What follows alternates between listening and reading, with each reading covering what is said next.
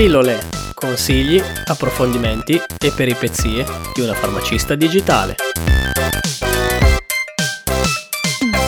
Ciao a tutti e benvenuti in questa nuova puntata di Pillole. Oggi parleremo della terza dose di vaccino per il Covid-19, quando e in che circostanza farla e soprattutto farò ad Alice tutte le domande scomode che mi vengono in mente.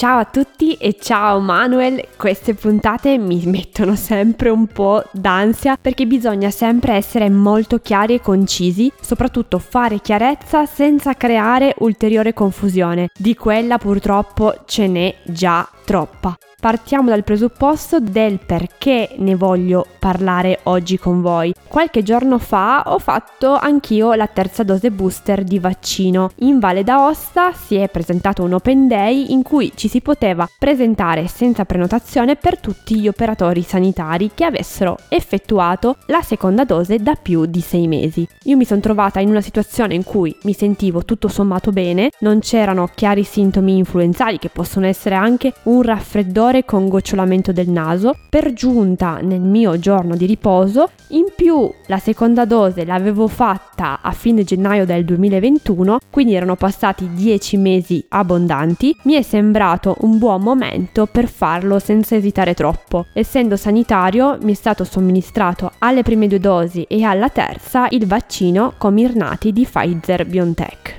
Dunque, quando viene consigliata la terza dose booster di vaccino? Allora, partiamo dal fatto che vi riporto quello che l'EMA, l'Agenzia Europea dei Medicinali, ha riportato nel suo documento che trovate nelle note del podcast. Esistono due termini importanti, dose extra e dose di richiamo. La dose extra di vaccino Pfizer e Moderna è la dose che si può fare in più rispetto alle due dosi consigliate. Questa dose extra può essere somministrata a persone con un sistema immunitario gravemente indebolito almeno 28 giorni dopo la loro seconda dose. Questa raccomandazione è arrivata a seguito di alcuni studi che ne hanno riportato un'efficacia soprattutto in una categoria specifica di pazienti, ovvero quei soggetti sottoposti a trapianto con un sistema immunitario immunitario indebolito. Ovviamente l'EMA continuerà a monitorare i dati. Il secondo concetto, ovvero dose di richiamo, e questo rientra nel mio caso, è una dose in più che viene effettuata in quei soggetti con un sistema immunitario definito dall'EMA normale. In questa circostanza si parla del vaccino Pfizer BioNTech. La terza dose mostra un aumento dei livelli anticorpali quando viene somministrata una dose di richiamo circa 6 mesi dopo la seconda dosi in soggetti di età completa compresa tra i 18 e i 55 anni. Sulla base di questi dati il comitato ha concluso che le dosi di richiamo possono essere prese in considerazione almeno 6 mesi dopo la seconda dose per le persone di età pari o superiore a 18 anni. Ovviamente ci sono condizioni di rischio come le condizioni infiammatorie cardiache di cui sono poi venute a conoscenza dopo e alcuni effetti collaterali molto rari che sono ancora tuttora sotto monitoraggio. A quali categorie viene consigliata la terza dose di richiamo del vaccino Pfizer BioNTech in Italia?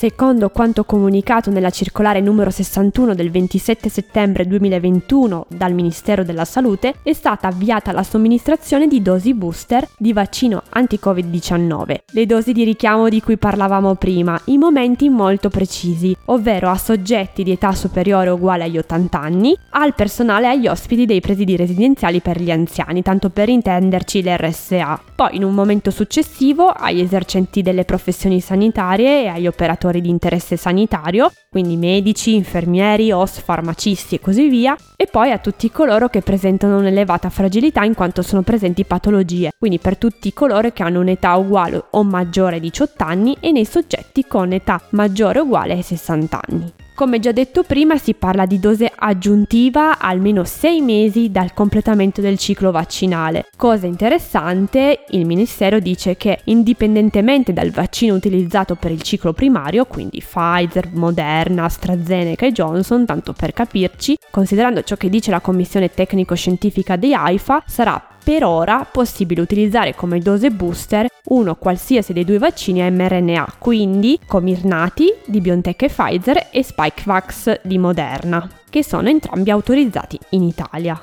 Ho saputo che se ritieni opportuno, nel momento in cui ti somministrano la dose booster del vaccino per il Covid, possono effettuare anche la vaccinazione anti-influenzale. È vero? Assolutamente sì, ti viene proposto e sta a tua discrezione scegliere, è estremamente consigliato nei soggetti fragili, in particolare nei soggetti dai 60 anni di età. Ovviamente il vaccino antinfluenzale ti viene somministrato in un braccio e nell'altro braccio contestualmente ti viene somministrato il vaccino anti-Covid-19. Il vaccino per il Covid è praticamente indolore, il vaccino antinfluenzale brucia un pochettino nel momento della sua somministrazione proprio per la sua composizione. I dati di diversi diverse ricerche mostrano che la somministrazione sia sicura ed efficace. Nelle note trovate i riferimenti e soprattutto il comunicato stampa di Sanofi Pasteur, il produttore del vaccino antinfluenzale 2021-2022, quindi Vaxigrip Tetra, che ha condotto un primo studio descrittivo negli Stati Uniti su 300 partecipanti e in questo studio va a valutare il profilo di sicurezza e la risposta immunitaria in seguito alla co-somministrazione temporanea dei due, quindi della terza dose di vaccino anti-Covid-19 mRNA, quindi la dose da 100 microgrammi, con il vaccino antinfluenzale quadrivalente ad alto dosaggio. Tu se non erro il vaccino antinfluenzale non l'hai fatto in modo molto trasparente ti dico no, non ho fatto la co-somministrazione, ho valutato la mia situazione sanitaria, ho 29 anni, non ho mai fatto il vaccino antinfluenzale, l'ultimo raffreddore l'ho avuto 5 anni fa, l'utilizzo di mascherine e quindi sull'ambiente di lavoro ha ridotto drasticamente l'evoluzione dei sintomi da raffreddamento, l'incontro con pazienti nella farmacia non è eccessivamente ravvicinato, difficilmente superiore ai 10 minuti, vista questa situazione, visto il mio stato di salute, attuale e le indicazioni non l'ho fatto. Ovviamente ciò che dico e affermo è strettamente legato alla mia situazione personale. Di questa mia scelta ne ho parlato prima col medico. Colleghe con qualche anno in più di me, con patologie coesistenti, con raffreddori che evolvono facilmente in bronchiti e difficoltà respiratorie l'hanno fatto. Come dico, bisogna valutare caso per caso e parlarne sempre con il proprio medico. Sempre il discorso famoso della valutazione rischio-beneficio. Con queste affermazioni speriamo, incrocio le dita, di non tirarmela troppo dietro e resistere a questo periodo periodo, anche perché di base c'è una grande stanchezza. Parliamo di un punto dolente, gli effetti collaterali. Allora, gli effetti collaterali per il vaccino anti-Covid-19 ci sono ed esistono e d'altronde come per ogni farmaco messo in commercio. Degli effetti collaterali ne avevo già parlato in due puntate sui vaccini qualche tempo fa, vi lascio sempre nelle note i foglietti illustrativi. In questa circostanza vi parlo del vaccino Comirnaty di Pfizer BioNTech perché è quello che ho fatto io sulla mia pelle. Esistono effetti collaterali indesiderati molto comuni e possono interessare una persona una su 10, quindi dolore, gonfiore nel sito di iniezione, stanchezza, mal di testa, dolore muscolare, brividi, dolore articolare, diarrea e febbre. Alcuni di questi effetti indesiderati sono risultati leggermente più frequenti negli adolescenti di età compresa tra i 12 e i 15 anni rispetto ad alcuni adulti, come arrossamento nel sito di iniezione, nausea e vomito. Esistono poi degli effetti indesiderati non comuni che possono interessare fino a una persona su 100, come l'ingrossamento dei linfonodi, malessere essere dolore agli arti, insonnia, prurito nel sito di iniezione, reazioni allergiche e anche eruzioni cutanee o, come dicevo prima, prurito. Esistono anche gli effetti indesiderati rari che possono interessare una persona su mille, quindi la paresi temporanea di un lato del viso, reazioni allergiche come l'orticaria e gonfiore del viso. Non da trascurare effetti più gravi come reazioni allergiche gravi,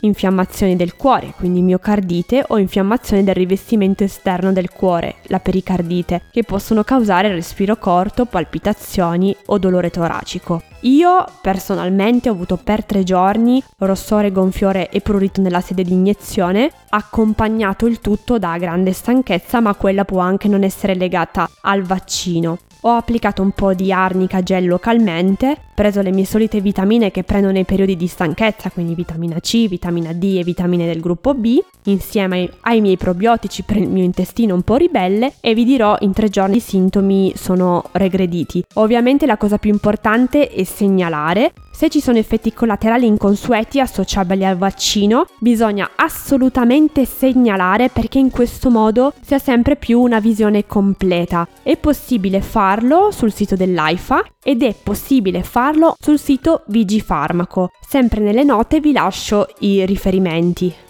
Ultima domanda, un po' più pratica. Dato che in farmacia tra le altre cose stampate i Green Pass, come funziona il rilascio del Green Pass in seguito alla vaccinazione anti-Covid-19?